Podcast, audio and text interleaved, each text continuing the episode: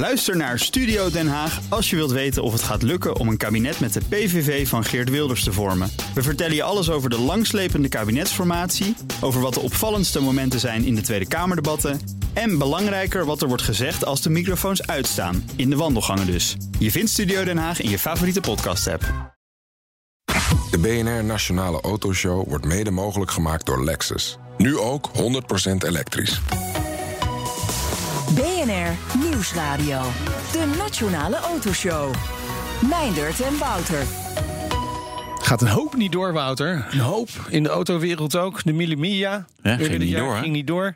Komende week wel. Ja. Wat is er gebeurd? We spreken straks de Nederlandse equipe en de sponsor van de klassieke rally. ja. En wat er ook een heel lang niet gebeurde, was de opening van waterstoftankstations door Shell. Volgens sommige mensen kan dat maar beter zo blijven. Eh, ja, dat is een mooie discussie, altijd eh, episch. Eh, maar goed, het is nu wel gebeurd langs de A4 bij Hoofddorp. Het allereerste waterstofvulstation eh, van Shell dan in Nederland. Er zijn wel een aantal andere aanbieders. Is dit het begin van heel veel meer? Of juist niet? We zullen het zien. Eh, in de rijimpressie hoor je straks de Polestar 2. De Tesla Model 3 killer. Ja. Uit uh, Zweden, China. Ja, ja, ja dat is ja, officieel Chi- Chinees inderdaad. Ja. Wordt in China gebouwd. Ja, hey, maar eh, jij hebt beide gereden. Ja. Ik heb alleen de Model 3 gereden. Ja, nee, ik, heb, ik heb ook echt op één dag we hebben een vergelijkingsvideo Oh, eh, gemaakt. Ja, Ah. kijk, de Tesla is de betere elektrische auto, maar het is niet de betere auto. Dat is echt wel de Polestar. Dus gewoon, Oh, ja. ja. gewoon veel beter afgewerkt. Het, het- dat past wel beter bij wat wij in Europa fijn vinden aan Grappig auto's. eh, hoe lang is hij nu op de markt in Nederland? Eh, Tweeënhalve maand volgens mij. ik zie hem dus ook al. ja ze, ze, ze hebben behoorlijk uitgeleverd. Ja, ja. Nou Eh, zitten wij wel in de Randstad natuurlijk. Daar Ja, zijn daar deze is auto's maar- elektrisch. Alles wordt elektrisch. Ja. ja. Ja.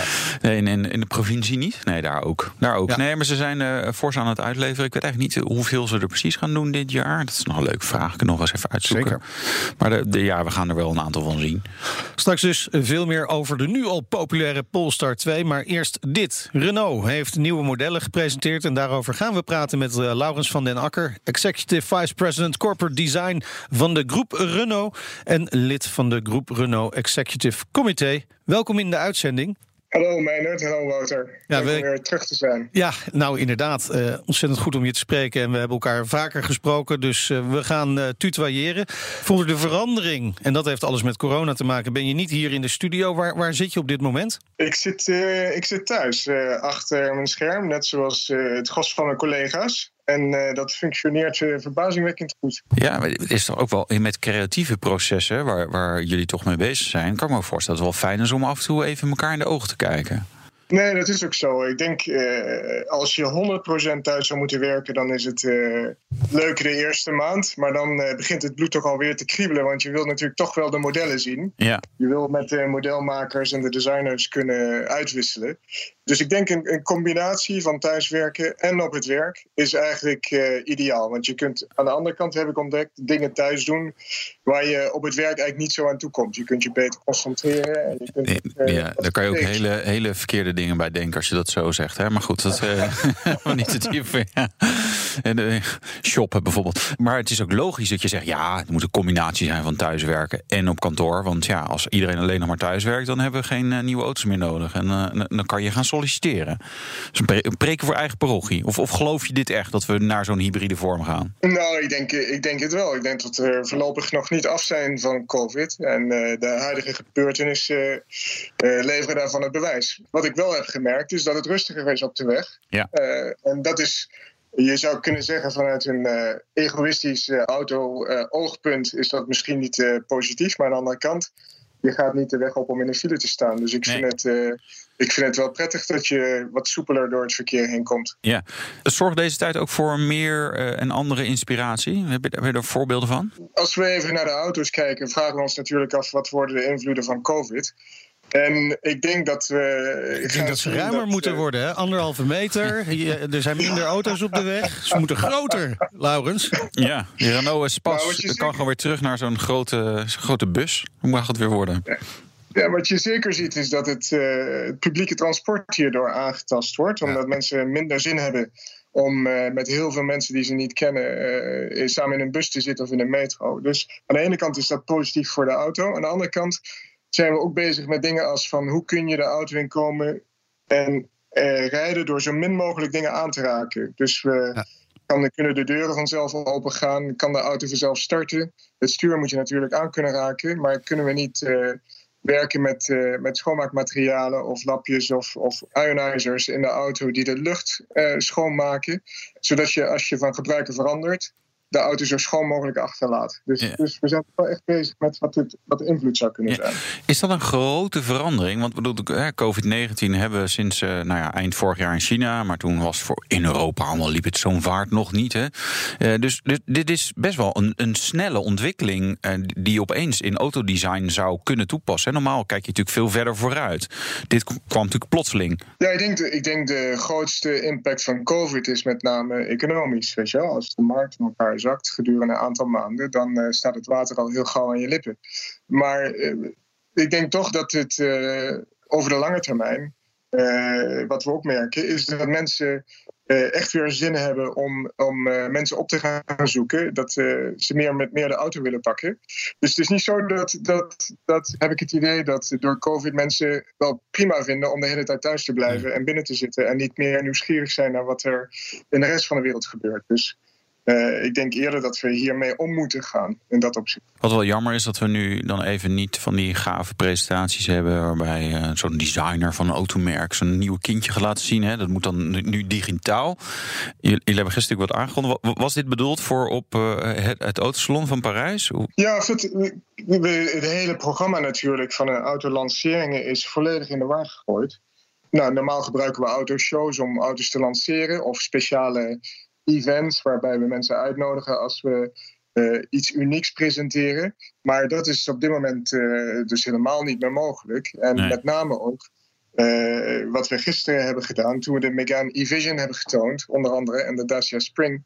Ja. Dus dan doen we een speciaal evenement, maar voor een select gezelschap van journalisten. Ja. Niet meer dan eh 100 of 150, alle afstanden. Internationale journalisten kunnen niet komen, mogen niet komen, willen niet komen. Nee. Dus het is echt wel eh, een beetje roeien met de riemen die je hebt op het Ja. moment. De Megane E-Vision. Is dit dan een vooruitblik op de nieuwe Megane? Dat zou best kunnen, eh, Wouter. dit is weer zo'n politiek antwoord. Eh,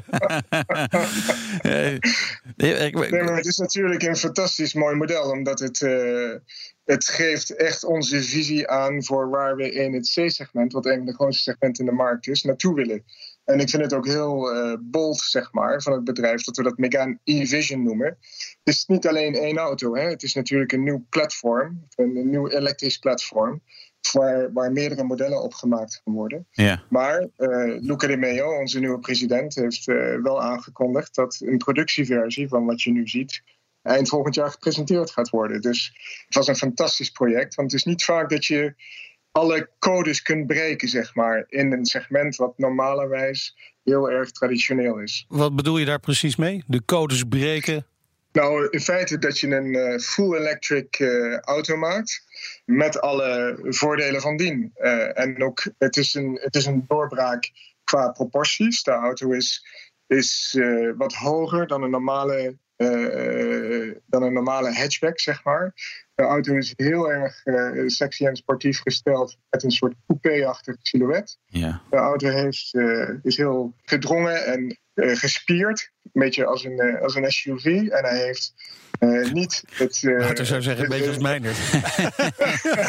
Ja, eh, nee, ik trek er wel van. Je zei hij is wat hoger. Denk ja, nou, dat is gewoon. Ook, de, ook hatchbacks worden nu weer SUV's. Alles moet maar hoger. Maar dan geef je wel een coupé-achtige daklijn, zodat het er nog een beetje elegant uitziet. Ja, ze worden hoger natuurlijk omdat je de batterijen kwijt moet. We Ja. hebben wel de dunste eh, batterijen in het segment. En dat is natuurlijk gaaf, want daardoor blijft de auto redelijk sportief. Maar Hoe hij de- moet hoe- ook ja, hoe- enorm aerodynamisch worden. Ja, hoeveel scheelt dat? eh, de dunste van het segment. Ik heb daar echt totaal geen begrip bij. Of, of dat 10 of eh, 5 eh, millimeter, centimeter, decimeter. Wat scheelt het? Ja, dat scheelt, eh, nou, het scheelt toch best wel behoorlijk. Eh, onze batterijen zijn 111 mm hoog. Terwijl de concurrentie zit toch vaak op 135 à 140 mm hoogte. Dus Ja.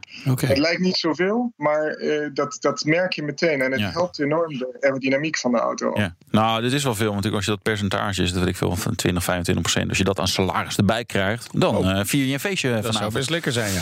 Absoluut. Maar, maar eh, betekent dit dan ook dat eh, de meeste nieuwe Renault-modellen die elektrisch worden ook wat hoger worden? Ja, dat is denk ik, een, eh, dat is denk ik eh, onoverkomelijk. Eh, eh, want de auto's die je hebt, die, die elektrisch worden, die steeds groter worden, daarmee wil je verder gaan. Dan zijn het geen pure stadsautootjes meer.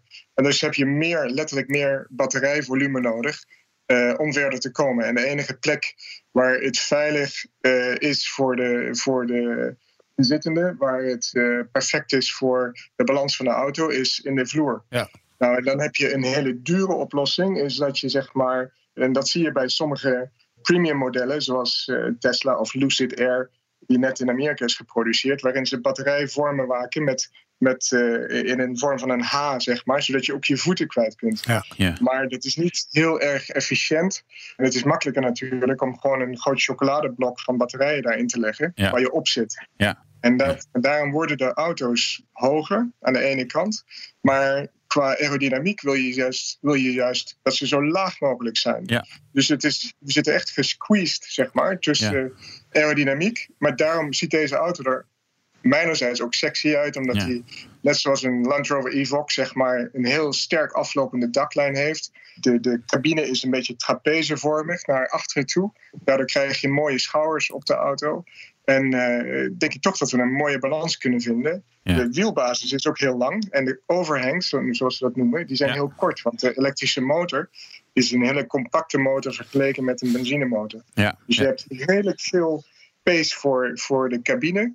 Eigenlijk heb je een halve klas hogere space eh, dan, dan wat de normale lengte van een conventionele auto zou zijn. Dus, dus eigenlijk heb je een C-segment in een eh, in 4,20 meter lengte. En Ja. dat is natuurlijk fantastisch. Ja, maar het is eigenlijk, je, je creëert een soort skateboard en daarop kan je carrosserie bouwen. Maar ja, je zit, zit, zit wel wat hoger. Betekent dit met dit platform is dat we dan van de Renault ook, ook nog veel meer carrosserievarianten of eh, versies, modellen gaan zien die, die dit platform gaan gebruiken? Want dat, dat, dat is wat ik me altijd heb laten vertellen, relatief makkelijk om dan allerlei verschillende modellen van te maken. Ja, nat- natuurlijk. De kunst is om, als je een platform maakt, is natuurlijk een enorme, eh, er zit een enorm prijskaartje aan. En je wilt dat over zoveel mogelijk eh, volume verdelen. Dus daarom zitten we ook in een alliantie met Renault en Mitsubishi. Daarom heet, het platform een Alliance platform, Ja. CMF eh, EV. En dat wordt geshared met Nissan en met Mitsubishi. En wij maken daar meerdere modellen op. Maar de Nissan eh, Araya, die onlangs is gepresenteerd, is ook op ditzelfde platform gepresenteerd. Eh, daar maken we dus allebei gebruik van. En ook wat het mooie is met dit platform, is omdat de elektrische motor zo klein is, kun je bijvoorbeeld de HVAC, dat wil zeggen het systeem van ventilatie en, en airconditioning, wat normaal in je dashboard zit en waardoor je geen ruimte hebt onder je dashboard, hebben we nu in het motorencompartiment plaatsen. En daarmee creëer je natuurlijk heel veel binnenruimte, Ja. wat er voorheen was. Interessant. Eh Laurens, op de vraag van Wouter of dit nou een vooruitblik op de nieuwe Megane was, zei je, "Wah, misschien. Maar als je de foto's bekijkt van deze eh, Megane E-Vision, dan ziet hij er in elk geval redelijk productierijp uit. Hoe ver is die? Nou, als we hem eind volgend jaar willen presenteren, dan, eh, dan is hij natuurlijk op het moment prototypes te bouwen. En Ja. de eerste testritten worden ermee gemaakt.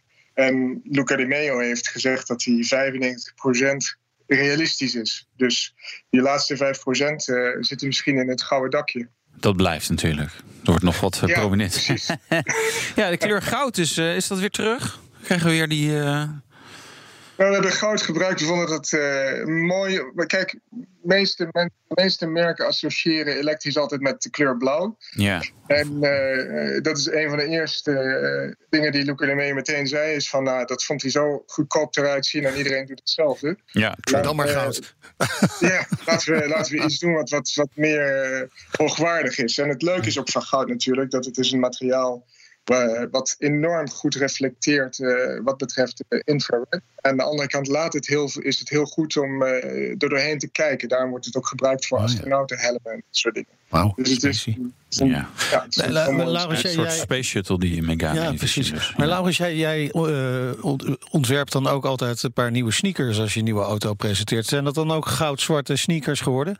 Ja, exact. eh, goud, goud, goud-zwart. Met het nieuwe logo van de, van de elektrische auto's. Dus ik, heb ze, ik heb ze aan. Ah, ja. En, en zitten ze ook lekker?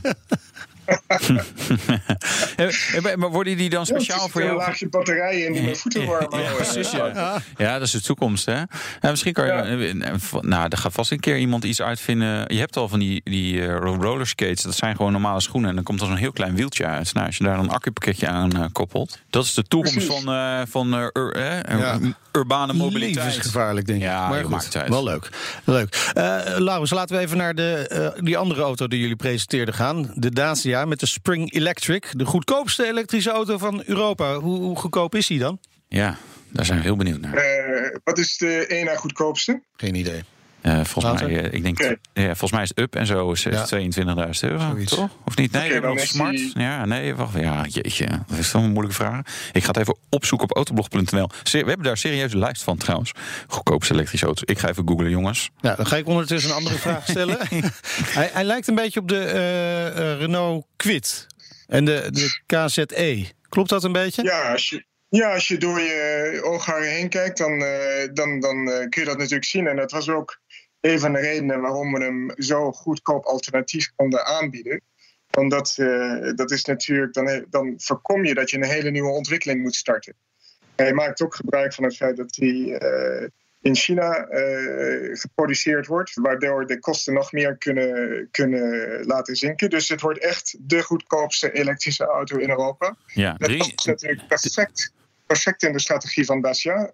Het is eigenlijk voor ons een beetje de derde revolutie na de, na de Logan in 2004 en de Duster. Ja. Uh, maken we hier een, een nieuw segment aan. Ik denk dat er heel veel mensen zijn die elektrisch zouden willen rijden, maar die niet uh, per se uh, de middelen hebben om een, uh, om een Tesla of andere ja, nee. te kopen. De goedkoopste is nu 23.000 euro, dus daar gaan jullie onder zitten. Ja, ik denk het wel, ja. ja dat gaat wel lukken. Ja, gaat wel lukken. ja, is, is het dan verder onder of uh, wordt het 22.990? Ja, ja.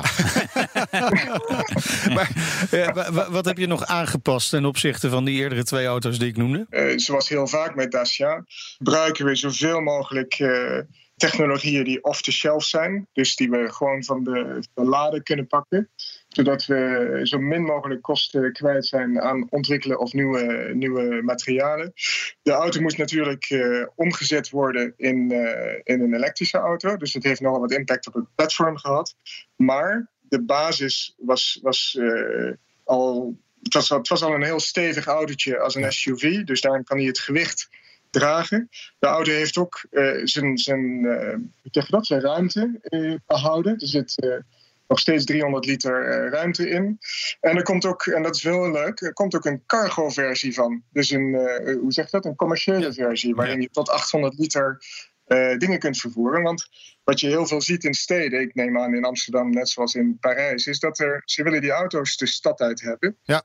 En dat je, dat je alleen nog maar met uh, last mile delivery, zeg maar, met CO2-vrije uh, modellen kunt komen. Nou, ik weet niet zeker of dit het geval is voor Dacia Nederland. Maar we denken echt dat we hiermee een heel nieuw segment kunnen aanboren. En ja. elektrische mobiliteit kunnen aanbieden voor iedereen. Dat is ook de reden waarom uh, Wouter elke vrijdag na de autoshow de stad uitgejaagd wordt richting Rotterdam weer. Ja. Uh, we moeten ze hier niet. Maar Hè? Ik, vandaag kan ik zo weer, weer semi-elektrisch, jongen. Oh ja? allemaal, ja, ja. Goed zo. Ja. Lekker bezig, Wouter. Ja, goed, ja.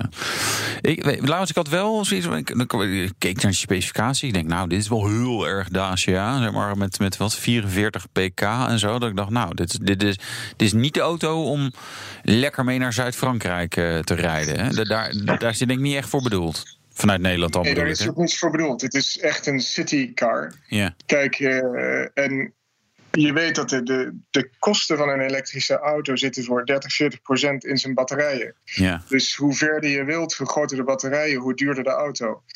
Uh, dus dat is, niet, uh, dat is niet gunstig. Dus het is puur een stadsautootje. Maar het voordeel van een stadsauto is, is dat, dat het is perfect voor een elektrische auto. Omdat iedere keer als je remt, worden je batterijen weer opgeladen. En dus als je voortdurend optrekt, remt, optrekt, remt, kun je, je je verbruik en je autonomie in de stad enorm vergroten. Dus ondanks het feit dat hij officieel met WLPT 225 kilometer geldt, als je hem puur in een stad uh, zou gebruiken, dan kun je tot 300 kilometer uh, daarmee rondrijden. Nou, dat is natuurlijk uitstekend uh, en ruim voldoende voor, voor, voor iedereen. Oké. Okay. Renault heeft, net als heel veel andere automerken, een lastig half jaar achter de rug. Hè, natuurlijk vanwege de coronacrisis. En die is nog zeker niet voorbij. Er moest ook gereorganiseerd worden. Nieuwe CEO, Luca de Meo. Je noemde hem al een paar keer. heb, je, heb je het gevoel dat de boel weer op de rit staat bij Renault op dit moment? Of is het nog steeds spannend? Nou, ik denk dat het uh, nog steeds heel spannend is. Uh, niet alleen voor ons, maar, maar voor de hele industrie.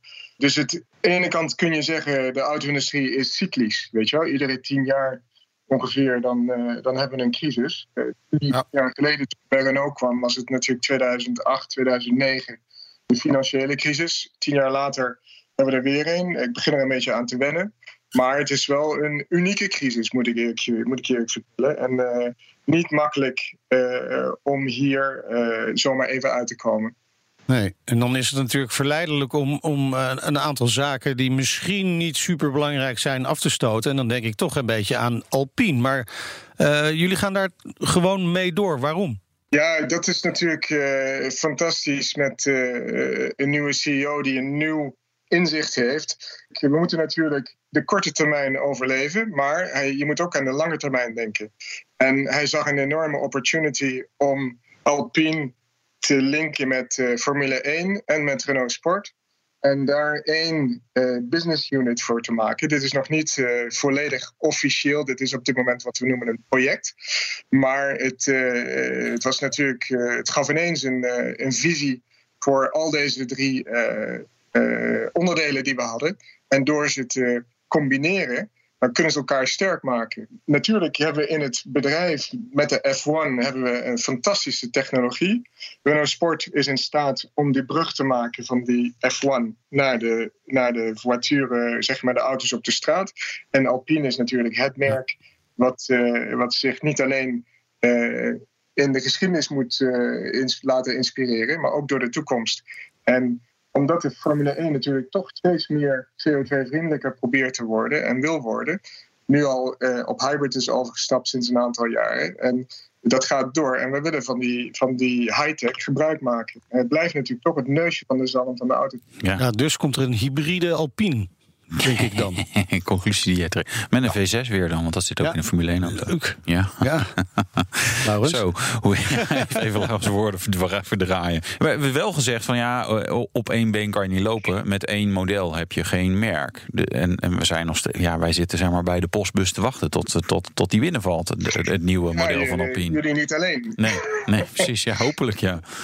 welke termijn kunnen we dingen gaan verwachten? Nou, ik denk dat het uh, de eerste instantie wordt uh, om te kijken naar het plan waar Cyril Abiteboul mee uh, aankomt.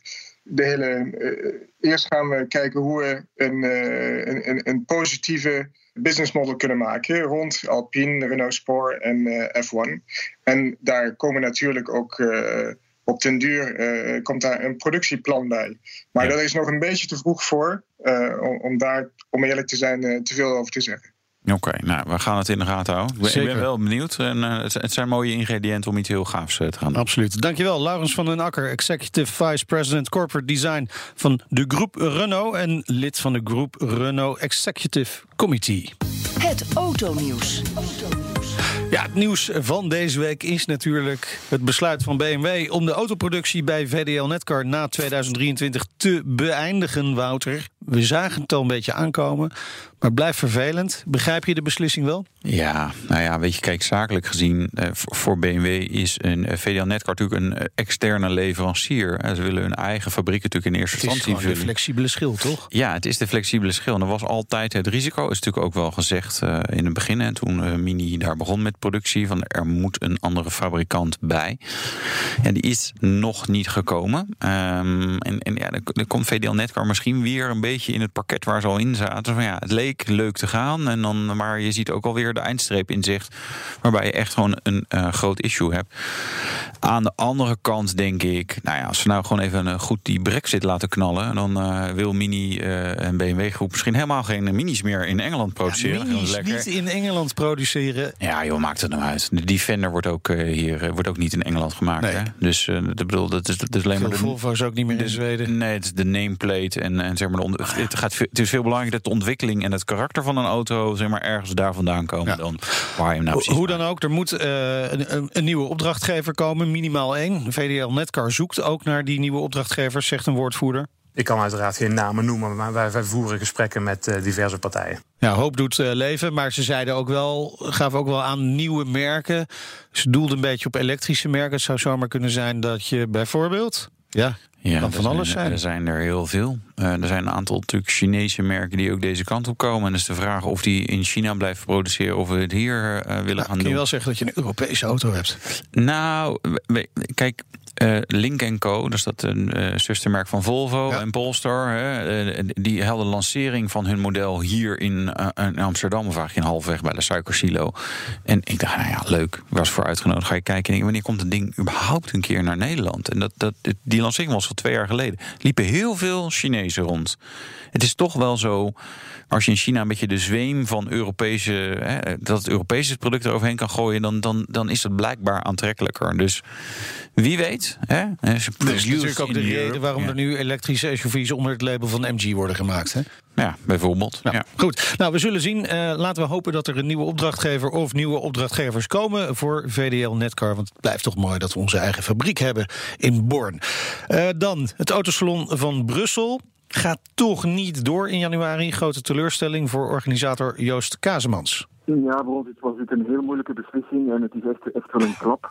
En wij voelden dat eh, de, motorshow in Brussel aan belang won. Eh, het verdwijnen van een aantal, andere salons was ook een, eh, een opportuniteit voor ons om wat meer nieuwigheden, wat meer primeurs naar België te trekken.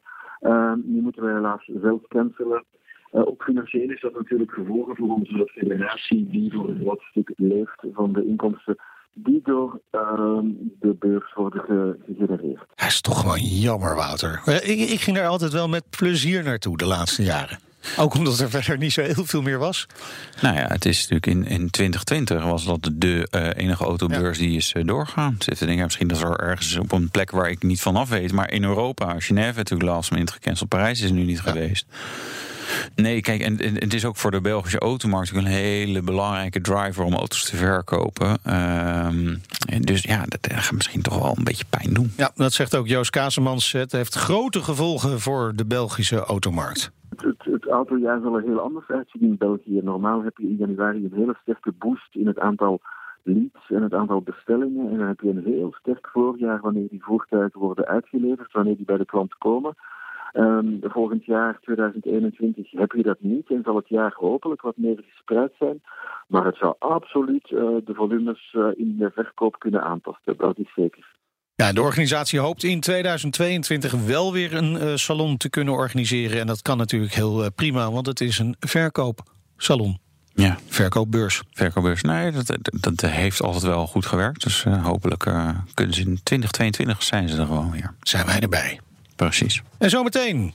Ja, de Millimilia wordt komende weken gewoon verreden. En we praten met Shell over het eerste waterstofvulpunt in Nederland. Van Shell dan, hè? Want er zijn natuurlijk al andere Ja, waterstofstations. enorm veel. Ja. Enorm veel. Nauwelijks te tellen. Op de vingers van één hand? Nog ja, dat gaat nog nu net, denk ik. nu net ja, misschien net eroverheen. En jij hebt getest de Polestar. DOS. DOS, ja. Tot zo. BNR Nieuwsradio. De Nationale Autoshow. Meindert en Wouter. Voor het eerst heeft Shell een waterstofvulpunt geopend in Nederland. En je hoort er zo meteen veel meer over. Maar eerst het oude spul, hè. Mille Miglia. Geen waterstofauto te zien daar natuurlijk. Een legendarische autorellen in Italië werd eerder dit jaar natuurlijk afgelast vanwege eh, COVID-19. Eh, maar komende week wordt hij toch verreden. Ja, bijzonder eh, dat dat nu toch doorgaat. We hebben nu contact met Rutger Houtkamp van de Houtkamp Collection. Een van de sponsoren ook van de Millimilia.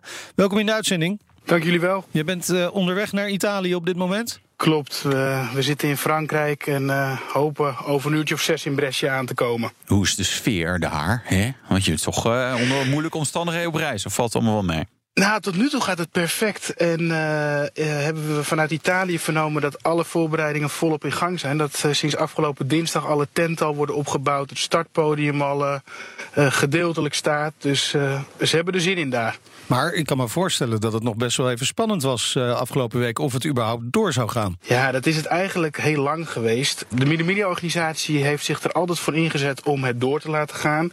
Het is natuurlijk een van de grote sportevenementen in Italië. Uh, en ze willen ervoor gaan. Uh, ze hebben wel altijd aangegeven als de overheid dusdanige uh, regels gaat invoeren dat het niet kan, ja, dan kan de stekker eruit getrokken worden. En dat kan uiteraard nog steeds de komende week gaan gebeuren. Maar daar gaan we niet vanuit. Uh, bij ons zijn er al twee vrachtwagens weg. De laatste vrachtwagen gaat zondag rijden. De servicebussen zijn, uh, zijn gepakt. Dus ja, alles en iedereen heeft zich erop ingesteld dat we donderdag van start gaan. Ja. Welke maatregelen zijn er getroffen? Exact is nog niet helemaal bekend. Behalve dat er enkele protocollen al gestuurd zijn. Uh, alle mensen moeten uh, van tevoren um, een, een, test overleggen. Ze moeten getemperatuurd worden. Dat zal elke dag op de bijeenkomstplekken ook zo zijn. Er mag geen publiek komen bij de Park Vermees. Dus die zijn afgesloten puur voor de bereiders, uh, eventuele serviceteams, media. en die mensen moeten ook allemaal verklaringen tekenen uiteraard. En, en er zal vol volop eh, getemperatuurd gaan worden. Maar Rutger, is het dan nog wel echt leuk? Ik kan me best voorstellen dat het leuk is om met, eh, met zo'n mooie klassieke auto door Italië te rijden. Daar kan ik me alles bij voorstellen. zeker als het hier wat grijzer wordt. Maar het publiek speelt een belangrijke rol bij de Milimia. Ook bij die parfumés. Dat ze er tussendoor kunnen lopen. Dat ze in contact kunnen komen met de bestuurders, de eigenaren van die auto's. Ja, uiteraard. Uh, maar de wereld is natuurlijk veranderd. En ik denk dat we ontzettend blij moeten zijn dat dit evenement überhaupt door lijkt te gaan. Uh, het zal enerzijds minder leuk zijn. Anderzijds denken we dat het heel, heel bijzonder gaat zijn. Ik was uh, eind vorige week bij het hoofdkantoor van Media. Het leuke is dat ze uh, aangaven dat vrijwel alle gemeentes, burgemeesters, steden meer dan behulpzaam zijn. Dat het andere jaren wel eens anders is, maar dit jaar juist heel behulpzaam zijn. De mensen langs de kant zullen er absoluut nog staan. De mensen bij de steden zullen er niet toegelaten worden. Dat is jammer. Anderzijds is het, denken wij, ook wel ontzettend bijzonder. We gaan uh, in een herfstperiode door Toscane rijden. Nou, dat moet vreselijk mooi zijn. Uh, S'avonds gaan we natuurlijk rijden, wat uh, andere jaren niet het geval is. Dat je, dat je, althans, het is nu veel eerder donker. Ja, het wordt natuurlijk vreselijk mooi. Het wordt een hele andere race. Het wordt ook heel koud, Rutger, als je in die open auto rijdt. Koud. Hoop dat je goede ja. jas en handschoenen en een muts. En dan gaat het nog regenen natuurlijk nog in de herfst daar. Of niet? Het, het wordt onvergetelijk. onvergetelijk, ja. het wordt onvergetelijk. Ja. Ja, ik zou nog wel even wat tips opzoeken van hoe je zeg maar, na onderkoeling, hoe je jezelf weer moet opwarmen en zo. Want uh, dat moet je niet zomaar. Je hebt van die hittepacks en zo nodig. Ja. Heatpacks. Heatpacks. Gewoon onder je kont stoppen. Heb je allemaal mee, of niet? ik heb het gewoon anders gedaan. Ik, ik heb gewoon een, een prachtige letter over Defender onder mijn kont. Ah, uh, en ik ga erachteraan. En mijn ouders ja. gaan met z'n tweeën rijden. En ik houd het voor gezien dit jaar. Ja. Oh ja, en die servicebus dus, nee, die rijdt nee, achter jouw Defender aan, of niet? nee, nee, nee, nee, nee, nee, nee, nee. Dit is een fantastische auto. Ja, ja, Jullie zijn met de Houtkamp Collection uh, sponsor geworden van het evenement. Waarom precies? Uh, wij zijn twaalf jaar geleden uh, voor het eerste Media gaan rijden. En nou, er is veel gebeurd. En we zijn trots om te zeggen dat we sinds twee jaar, dit is het tweede jaar dat we nu sponsor zijn. Uh, dit jaar meesponsor. Waarom zijn we sponsor geworden? Er mag één uh, type bedrijf, noem ik het maar even, sponsor worden van de race. Dus er mag één wijnhuis zijn, er mag één klassiek autobedrijf zijn. En ze hebben ons uitgenodigd om sponsor te mogen worden. Ja, dat is natuurlijk voor ons fantastisch. Eén, we, we zijn gek van de media media. Het is een specialiteit binnen ons bedrijf. En ja, Miele is in, in klassiek autoland toch wel iets heel heiligs. En we merken gewoon dat uh, dat enorm helpt in onze business. Los van de Miele auto's die verkocht worden, zijn er ook heel veel mensen die uh, vertrouwen hebben op afstand. Dus uh, er zijn afgelopen week drie auto's vervoerd, alles buiten Europa.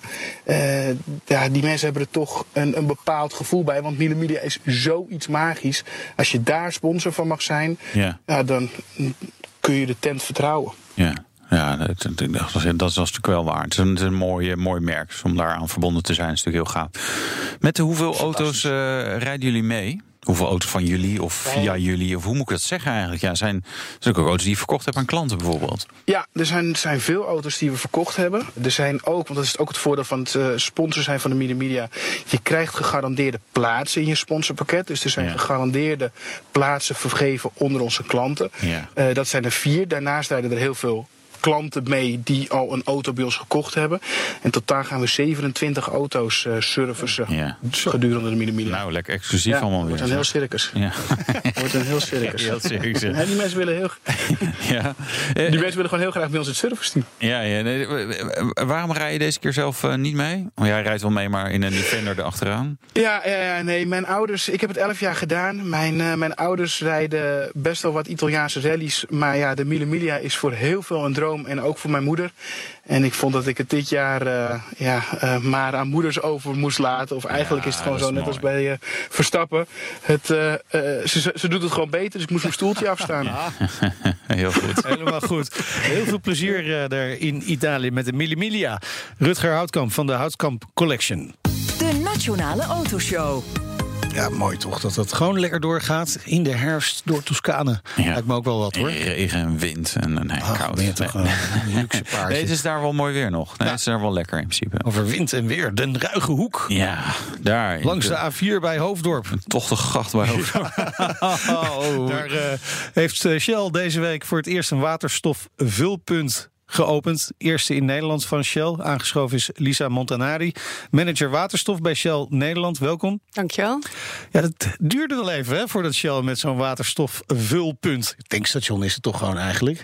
Ja, er staat wel een tankstation. En daar Ja, doen ja. ze denken veel punt. Oh, ja. Het zal, onze redacteur Nout heeft denk ik bewust veel punt Dat denk geschreven. ik ook. Ja, hij knikt. Ja, hij knikt en Lisa gaat Ja. het ook. Laat Lisa even vertellen.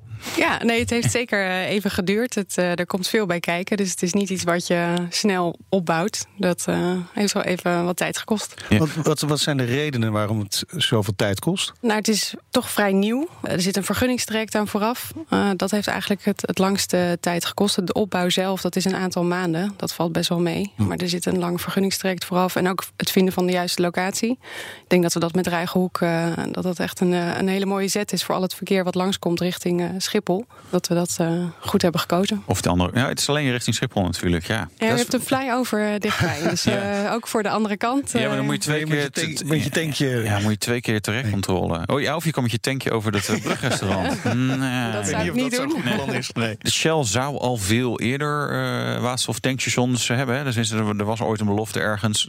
Nee, het valt. eh, jij knikt nee. Nee hoor, nee. We zouden in eh 2020 open gaan. We zijn Ja. wel iets later open gegaan, maar dat Ja. heeft eh, met name met eh, corona te maken. Onze leverancier die eh, komt niet uit Nederland. Nee. En eh, die kon een tijdje ook het land niet in. De bouwwerkzaamheden hebben daardoor iets langer moeten doen. Eigenlijk Dat heeft er weer met corona te maken. Ja, dat heeft wel impact gehad op de, onze planning. Ja, Ja. nee zeker. Nou zijn er nog nauwelijks waterstofauto's. Dus, dus eigenlijk, dit, dit is een project, het kost Shell alleen maar geld. Dus waar, waar- nee, denk ik. Nou, Ja, nee. ze waarom, waarom doet Shell, ja, waarom doet Shell dit? Eh, wij geloven dat, eh, dat waterstof eh, onderdeel is van eh, waar, waar rijders eh, uit zullen gaan kiezen voor de toekomst. Ja, je moet ergens beginnen. Het is zeker niet eh, lucratief om het nu te doen. Nee. Dit kost geld. En Ja. eh, daar is ook overheidssteun eh ingezet. En dat hebben we ook nodig. Ja, dat, dat zei ik al, eh, Shell krijgt er ook subsidie voor. Is het inderdaad anders niet mogelijk voor een multinational als Shell, het bedrijf dat toch in het verleden heel veel geld heeft verdiend met olie, is het niet mogelijk om zo'n tankstation te openen? Nou ja, het gaat natuurlijk meer om je moet iets, je moet iets neerzetten. En ik denk dat het vooral belangrijk is dat je eh, met die overheidssteun eh, een eerste aftrap hebt. Je hebt, eh, je hebt een boost nodig om dit voor elkaar te, te krijgen. Wat, wat er net ook werd gezegd, er rijden nu nog niet zoveel auto's rond. Zeker niet genoeg om dit rendabel te maken.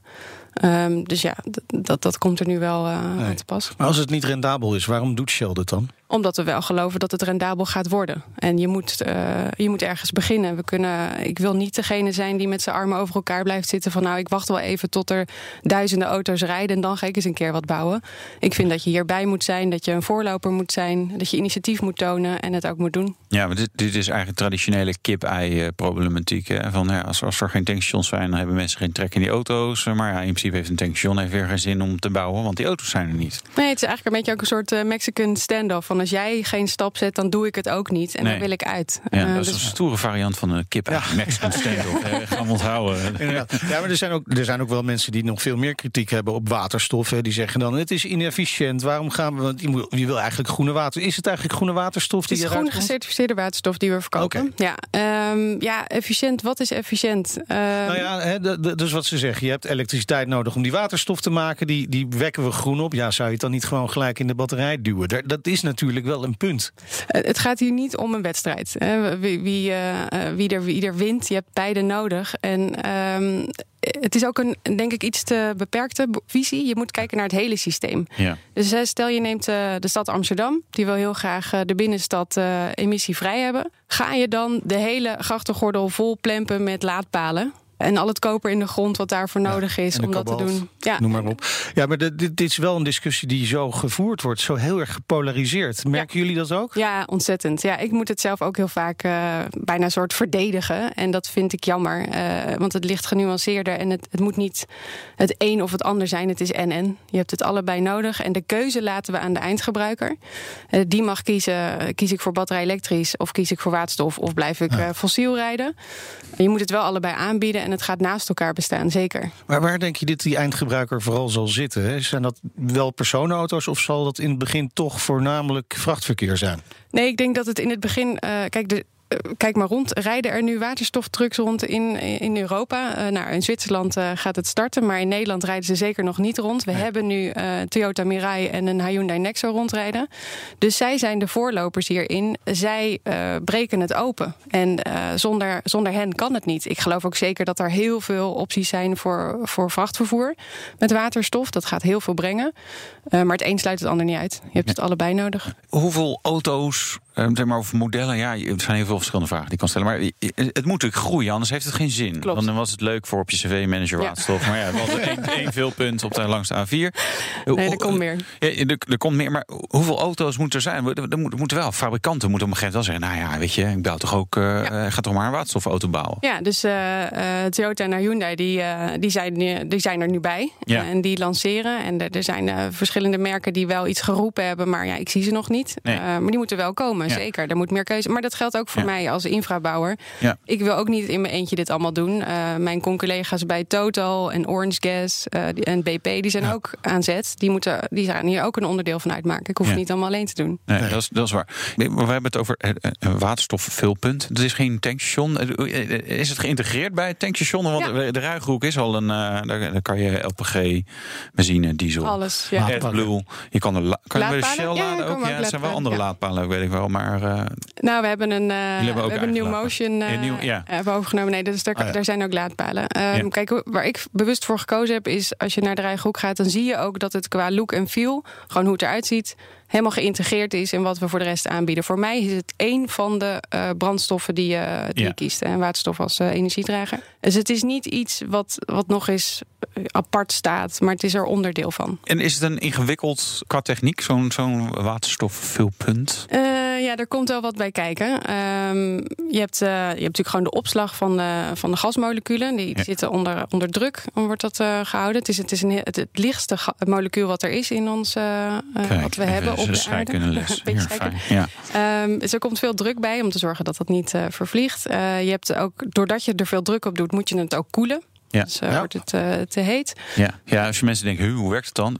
Pomp je fietsband eens op en voel dan eens even aan de fietspomp. Die wordt warm doordat je, eh, dat je Ja. druk zet. Ja. Druk geeft warmte. Dus je hebt ook weer een koeler nodig Ja. eh, om het weer op de juiste temperatuur te houden. En voor de rest gewoon een, eh, een dispenser, wat is het Nederlands woord? Eh, een vulpunt. Dus, Een vulpunt, eh, ja. Een vulpistool. Een ja, vulpistool. Met een vulpistool, Ja. precies. Ja. Ja. Ja, dan zitten we toch weer in die Mexicaanse standoff op die Ja. manier. Dus sta jij met je diesel-ding en ik met een... Je, je, ja. je, moet- je moet die ondergrondse tank natuurlijk wel vullen. Hoeveel kilo, eh, want dat hebben we het over bij Ja, waterstof. Hoeveel kilo. kilo. kan erin? In onze opslag kan iets meer dan 300 kilo. Hoeveel tanks zijn dat? Gemiddeld? Eh, een gemiddelde tank eh, is 5 kilo. Dus 60 auto's eh, Oké. kun je.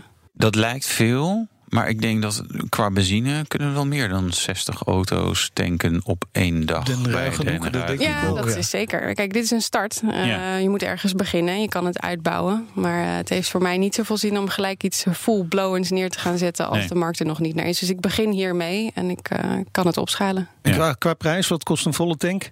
Eh, een volle tank kost ongeveer 60 euro. Er zit dus 5 kilogram in een, Ja. een tank en 1 kilogram kost 12,10 euro, inclusief BTW. Inclusief de ah, ink en X. Hoe ver kan je daarmee rijden? Want dat is natuurlijk wel, ja, het is ja. leuk. Ja, volle tank. Ja, vervolgens eh, kan je inderdaad een rondje, een rondje A4 en dan moet je meteen weer terug. Nee, dat valt mee hoor. Je kan eh 600, 700 kilometer, ja, afhankelijk van je rijstijl, eh, kan Ja. je dat ermee halen. Meijnerd kan 700, ik 400.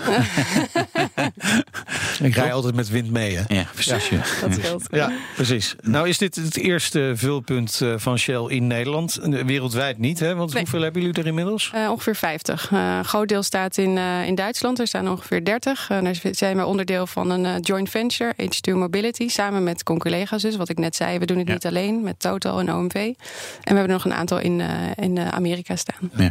Trouwens, ik zat te denken, in Duitsland, ik reed op de autobaan met de Mercedes EQC, elektrisch. En toen zag ik, hé, hey, er rijdt een GLC helemaal bestickerd. En dat was een waterstofauto. dus die, ze rijden daar wel rond. Dus ook Mercedes-Benz is wel bezig Nou ja, met dat soort dingen. dat is dus wel interessant, hè? want je had het over Toyota en Hyundai en jij nu over Mercedes.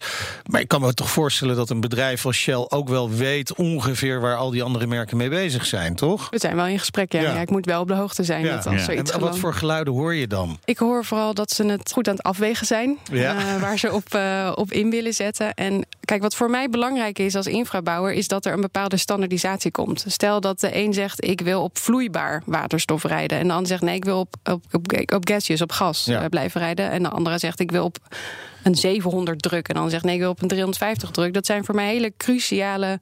eh, eh, inzages, want Ja. daar moet ik wel mijn infrastructuur op Ja. afstemmen. Ja. En zijn ze het een beetje eens met z'n allen? Nog niet, dus het is belangrijk dat we wel eens gaan worden Ja, met elkaar. Dus ze moeten eh, streng toe. Dus dat is die Mexican standoff. Dan, eh, ja, oké. ja, ja. Nee, nee, ja, nee, ja, maar dat, dat hebben we natuurlijk ook met elektrisch rijden een beetje gezien. Hè? Dus, dus hè, verschillende eh, late eh, kabels en zo. Ja. De Japanners waren nog een beetje eigenwijs met hun eigen dingen. Dat is dus wel belangrijk. Maar, Zal- maar zou je die, die situatie van zeg maar de EV tien jaar geleden ook kunnen vergelijken met de waterstofauto van dit moment? Ja, ik denk dat daar wel een vergelijking te maken is. Dat, Behalve eh, dat je daarmee natuurlijk altijd je katrolletje nog kon uitrollen om hem eh, op te laden. Dat is met waterstof wat lastiger. Nee, dat zou ik niet aanraden. Nee, dat kan niet. Ehm, nee, dus er zitten, eh, wij staan nog wel in de, de voorhoede daarvan. Ehm, maar dat neemt niet weg dat we wel heel snel kunnen gaan. Ehm, en we proberen ook als Shell eh, de hele keten op te gaan bouwen. Dus we gaan ook eh, flink investeren in de productie van, eh, van waterstof. Met Groen. een grote groene waterstof.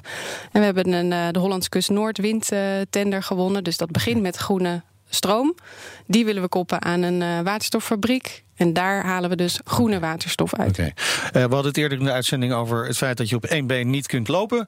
Eh, hoeveel tankstations, vulpunten komen er nog? Eh, nou, we hebben de volgende die gepland staat is bij Amsterdam Westpoort. Die eh, verwacht ik begin volgend jaar. Eh, we hebben ook nog een eh, Shell dealerstation in Pessen die eh, binnenkort open gaat. En ik heb er nog wel een aantal andere in de planning staan. Dat kan ik nog niet helemaal. eh, ja, maar je hebt een beetje landelijke dekking nodig. Want anders dan, dan kan je alleen maar hier in Amsterdam rondjes rijden. ja. Ja, en dat, dat moet er ook zou je verder van. willen? Inderdaad?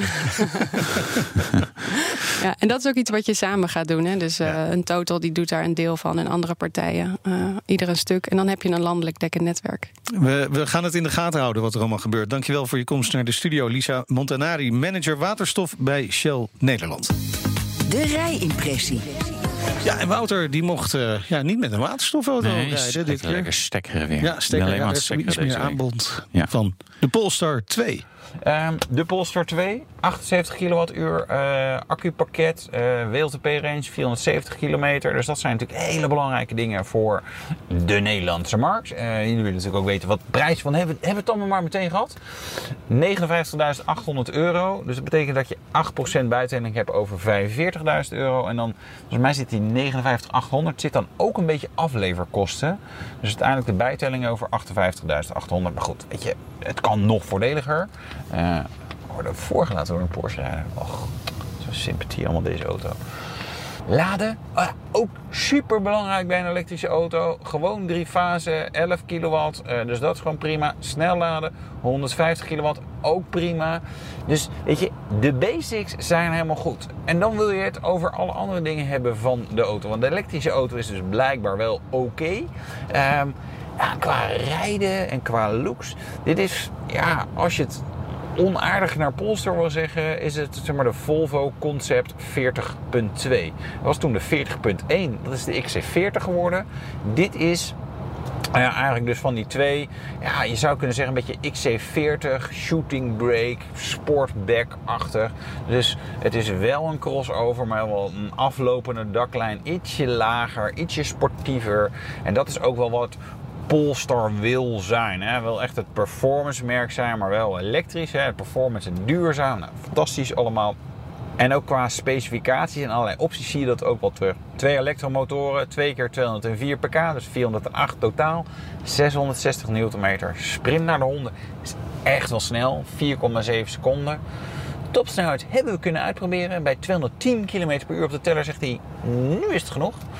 Uh, officieel dat 205 km per uur. Nou ja, ah, dat is rap genoeg. Een elektrische auto wil je toch niet lange tijd hoge snelheden. Want is die accu natuurlijk meteen leeg. En qua sturen en zo, weet je, het is... Uh, deze Polestar 2 heeft de performance pack. Dat betekent Eulins, hele speciale dempers. Grote Brembo remmen, grotere velgen, 20 inch. Uh, goudkleurige ventieldopjes. Goudkleurige veiligheidsgordels. ja, dan ziet het er allemaal wel wat gaaf uit en stuurt het op zich ja, wel goed. Maar wel een beetje meer Audi SRS-achtig. Dus braaf, veilig en zonder veel gekke fratsen.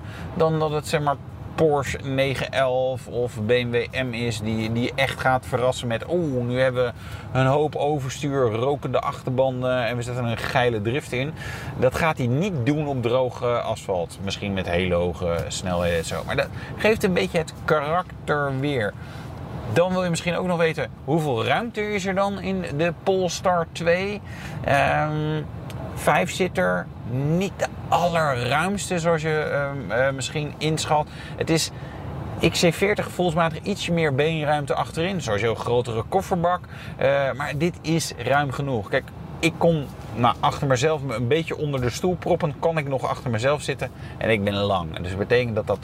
Ja, het is gewoon wel een mooie, praktische auto. Dus gaat hij succes hebben in Nederland?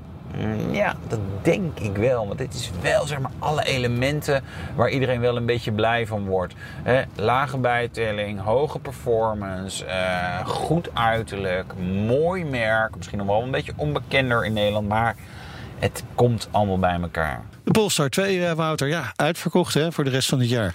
Ja, volgend jaar dan. Iets hoger ja, bijtellen. Je, zou je dat echt overwegen? Ja, nou, ik vind wel een van de, de, de aantrekkelijke EV's op dit moment. Ja, wel 70 euro per maand bijtelling meer volgend jaar.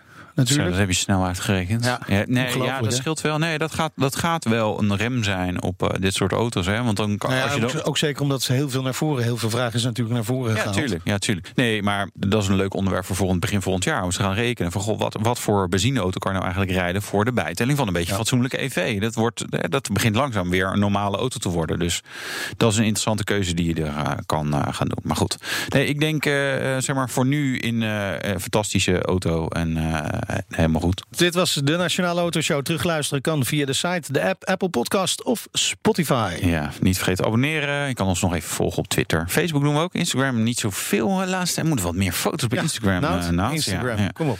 Uh, mijn naam is Wouter Karsen. Ik ben Meijnerd Schut. Volgende week zijn we er weer. Tot yes. dan. De BNR Nationale Autoshow wordt mede mogelijk gemaakt door Lexus. Nu ook 100% elektrisch.